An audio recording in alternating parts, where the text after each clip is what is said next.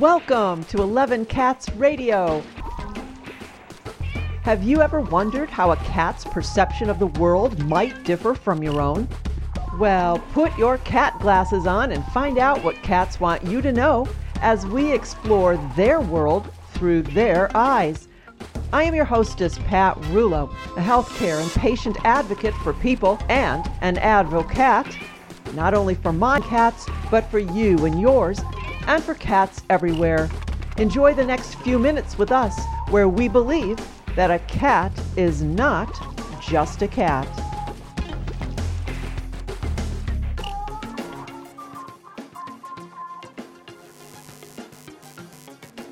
Flea collars.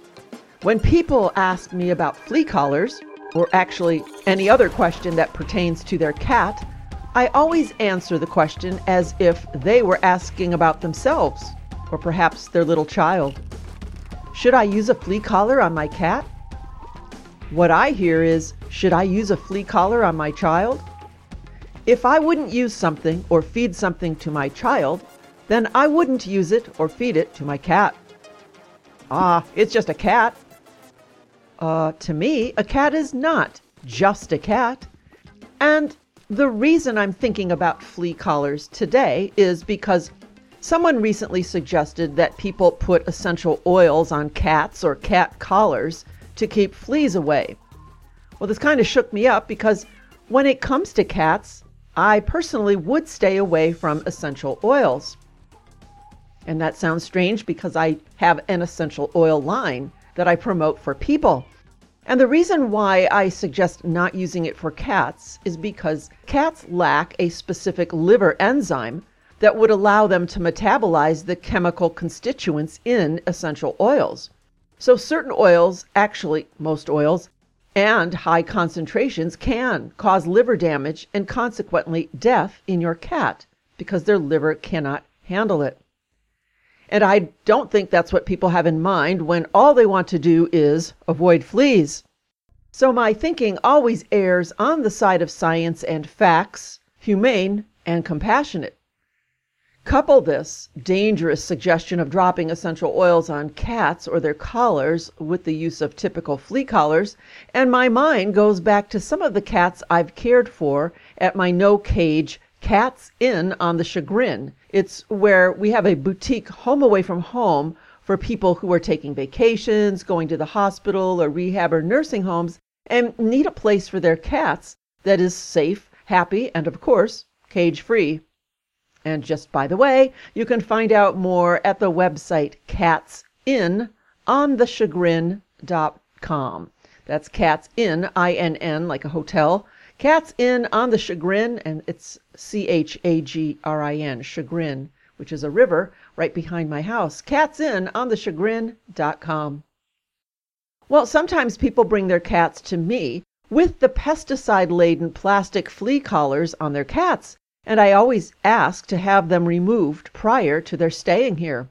And right now, I am going to tell you why. Why?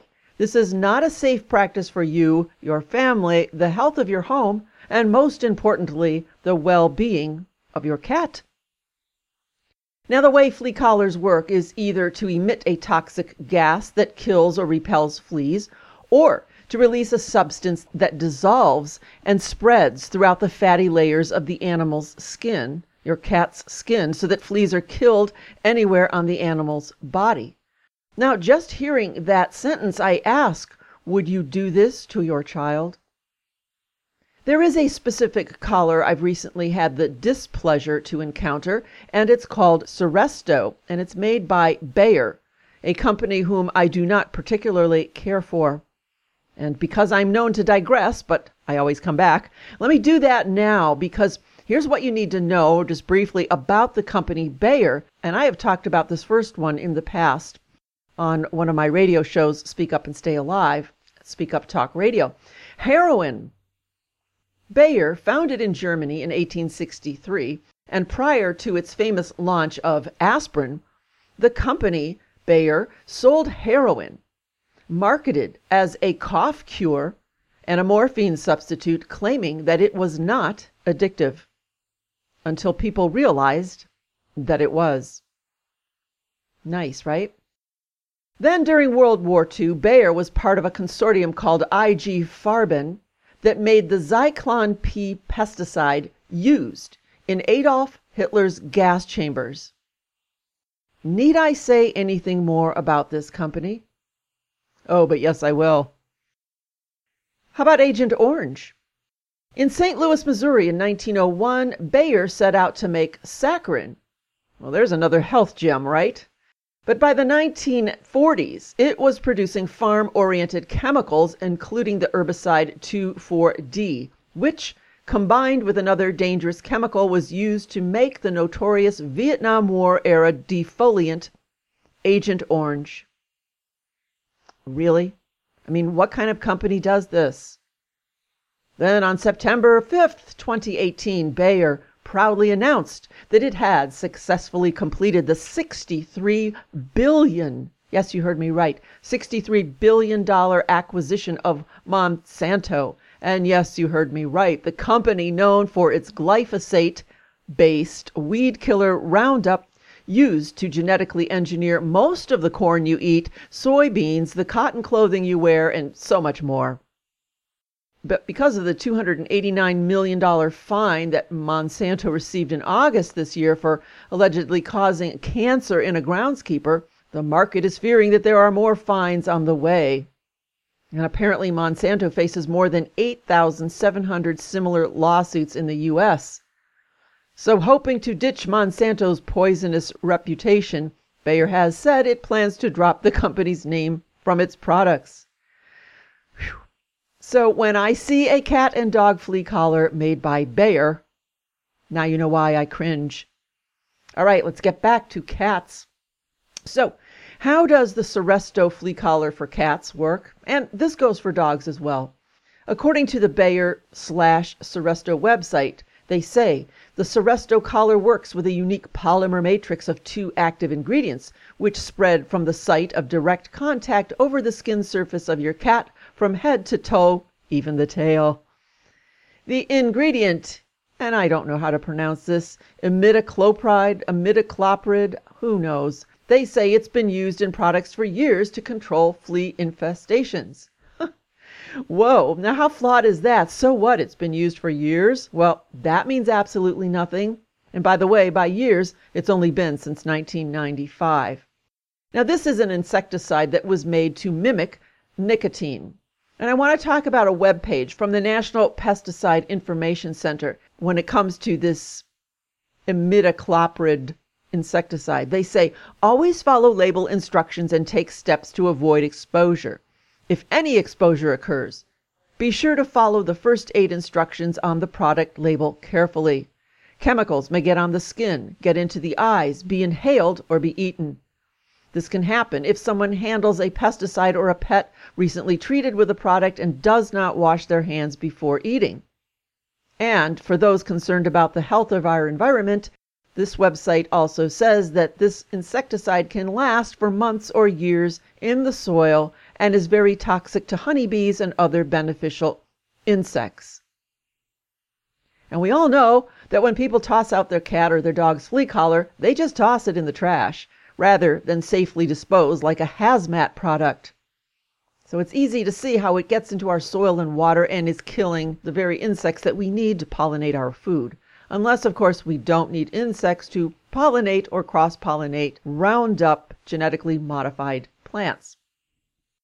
Well, now, next, Seresto lists the next ingredient, flumethrin, and they say it effectively repels and kills ticks. They say flumethrin works together with imidacloprid to provide dual action against fleas and ticks.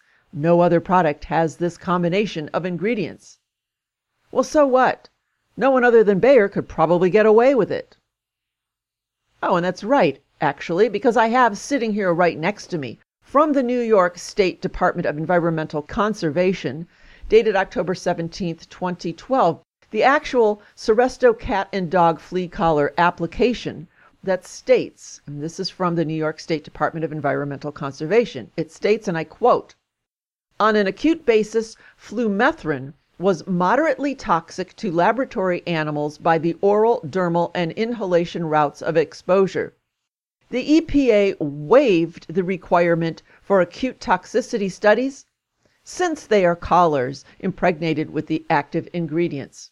Unquote.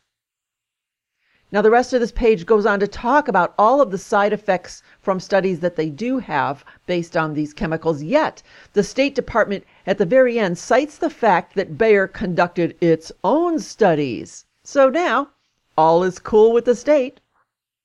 So the state finds that this never before used synthetic chemical is moderately toxic via dermal routes of exposure but further studies are waived, and based on Bayer's very own studies, the green light is given.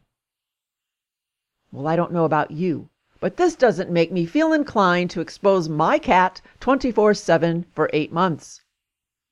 The Seresto site also talks about sustained release technology. Seresto works similarly to a monthly topical, but as the active ingredients wear off over time, a new supply is continuously replenished from the collar in low concentrations. The active ingredients spread from the site of direct contact over the skin's surface.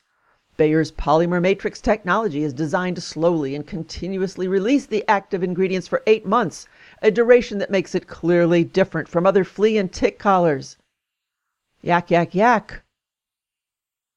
Who wants to be petting a pet that is continually bathed in these toxic chemicals? Now, who would know any of this unless one spent an inordinate amount of time, like I did, to find out? Now, some of the features that make flea collars somewhat effective also makes them dangerous to both pets and humans. Serious, even life-threatening side effects have been linked with exposure to the chemicals within flea collars. So here's a list of reasons why it's important to stop using flea collars on your pet right this very second. That's right. Go find your pet and remove that collar pronto, and then go scrub your hands and dispose of that product like hazmat. So here's why. From the Seresto flea collar product information, which by the way, they offer on their website as a teeny tiny link. It's not even colored so that you know that it's a link uh, clickable. And once opened, it can't be copied. So if you want to copy the information, you can't copy and paste. You have to go back and forth and write each word down which I did here, what they say, as with any pesticide product, do not allow small children to play with the collar or put them in their mouth. Avoid contact with eyes, skin, and clothing. Wash thoroughly with soap and water after fitting the collar, and a lot more, but you get the idea. Do you know how many children are going to touch and play with that collar? Are they really going to rush to wash their hands? Flea collar manufacturers include warnings on the products to avoid exposure and to wash your hands thoroughly after handling the collars. Research has shown these measures are not enough to limit exposure. Studies have shown that after just three days, residue from the collars on pet fur exceeded acceptable EPA exposure levels for children. Did you hear that? Studies have shown that after just three days, residue from the collars on pet fur exceeded acceptable EPA exposure levels for children. Even after two weeks, 75% of pets still have unsafe level of toxins. A study conducted by the National Resources Defense Council says these chemicals are highly hazardous to animals and humans, can damage the brain and nervous system, and can cause cancer. A first of its kind study by the NRDC shows that high levels of pesticide residue can remain on a dog or cat's fur for weeks after a flea collar is put on an animal. Residue levels produced by some flea collars are so high that they pose a risk of cancer and damage to the neurological system of children up to 1,000 times higher than the EPA's acceptable levels.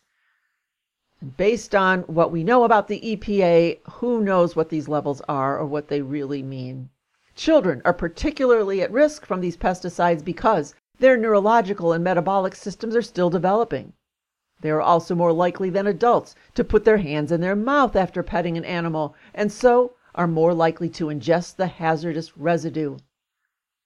The study says that we found that residue from two pesticides used in flea collars were high enough to pose a risk to both children and adults who play with their pets. It was also discovered that flea collar toxins are readily transferable, moving easily from a pet to furniture, children's toys, and even directly to humans.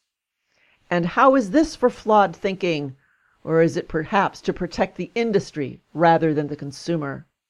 The EPA's risk assessment for pet products assume that all toddlers, children aged 1 through 6 years, weigh 33 pounds have contact with only one treated pet per day for no more than one hour per day and would never put anything in their mouths other than their fingers. The EPA's assumptions don't apply to many or even most children and therefore don't protect them. For example, more than 90% of one year olds weigh less than 25 pounds and therefore receive a larger relative dose of pesticide than the EPA's 33 pound typical child. Many families have more than one pet, and you would reasonably expect that they would treat all their household pets for fleas at the same time. Many children spend hours each day with their pets or even sleep with them.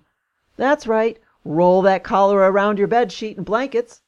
Blankets that seldom get washed, or a child's favorite stuffed animal that goes everywhere, cross contaminating everything it comes in contact with. And any parent will tell you that toddlers put more than just fingers in their mouth. Oh my! One of the most common and dangerous chemicals found in flea collars is TCVP, an organophosphate insecticide that works by interrupting a flea's central nervous system. Unfortunately, TCVP, which the EPA lists as a carcinogen, cancer causing, also wreaks havoc on the human central nervous system which shouldn't come as a surprise given that organophosphates are a central ingredient in several biological weapons, including nerve gas. Not only are children at risk, pregnant women are especially at risk. Public health scientist Miriam Rotkin Ellman, a, a key scientist at the NRDC's studies, has said with a pesticide, it doesn't take very much to cause effects that will stay with kids for the rest of their lives. So while residual toxins from flea collars can be hazardous to humans, they can be outright lethal for your pets, ranging from skin irritation, which I saw on several little kittens that came my way to spend a few days with me. Their necks, where the flea collars circled, were raw. Skin irritation and gastrointestinal distress to organ failure and even death. Flea collars have a long history of harmful effects in both cats and dogs. And just a quick look at product review sites like Consumer Affairs or Amazon is enough to get a sense of the suffering that flea collars commonly inflict on pet owners. Now, in case of ingestion or misuse, and I've seen people place a dog specific flea collar on a cat, for instance, flea collars are regularly fatal, with smaller and older pets being especially vulnerable. Flea collars are also notorious for interfering with pet medications sometimes counteracting them, sometimes rendering them deadly. Even under ideal conditions, flea collars can be fatal to dogs and cats, as sensitivities to chemicals or allergies usually remain unknown in pets until it's too late. And they're not as effective as you think, contrary to popular belief. In most cases, flea collars can be useful at, at preventing flea infestations if toxic treatments can be considered useful, but not at treating them. In fact, many flea collars are not even strong enough to kill adult fleas. And even when properly used, collars only serve to protect the area on or around your pet's neck. Considering fleas tend to hide and feed and hide primarily in pets' armpits, groins, bellies, and backsides, it's not hard to see why flea collars are only so effective at controlling flea problems. Now, thankfully, there are many pet safe, family safe options when managing and preventing flea infestations. For years now, and mind you, I have 13 cats, three of whom are outside all of the time, four who are in and out, we've never had fleas. I routinely wipe my guys and gals down with a half and half mixture of apple cider vinegar and water. I simply soak a washcloth in the solution and wipe down the cats. Obviously, avoid their eyes, of course, and it's as simple as that. So when you do this, be sure to get their backs, their bellies, arms, and legs too. The bonus is when they lick themselves, they ingest the healing benefits of raw apple cider vinegar. I use the Bragg's brand with the mother, the one with the thick little things hanging in the bottom of it. Looks like it's gone bad, but no, that's the healthy mother that's in the organic apple cider vinegar. I use Bragg's, and I've never had a flea. I also brush them often, and I wash pet bedding weekly. Regular washing your pet's bedding is essential to preventing flea infestation. Use hot water and add some apple cider vinegar. Regular vacuuming helps as well as caring for your lawn and gardening using non toxic weed deterrents. If your cats are outside, keep your yard clutter free and trimmed, grass, shrubbery, and that will help prevent fleas from making a home in your yard. So, the bottom line is there really is no need to poison your pet or your family to keep fleas at bay.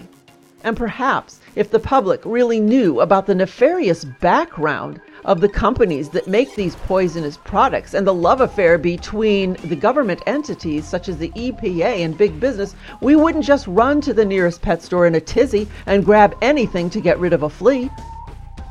So I hope when it comes to all things cat or dog, Take action as if you were tending to your little child. After hearing about flea collars today, would you put one around your little son or daughter or grandchild's neck to wear day in and day out with no escape and constant exposure? I'm sure you answered a resounding no. Well, then please don't force it on your sweet little companion. You and your pet will be much healthier. Thank you for joining us at 11 Cats Radio. I am Pat Rulo, grateful that you choose to advocate with me. Like us on Facebook at 11 Cats Radio. Follow us on Twitter at 11 Cats Radio. And while you're there, post some pictures of you and your cats and share your favorite cat tips. Send us your cat's most pressing questions and we will answer them on the show. Until next time, visit 11catsradio.com and give your cat a kiss from me. And remember, accepting a cat into your life is a lifetime commitment.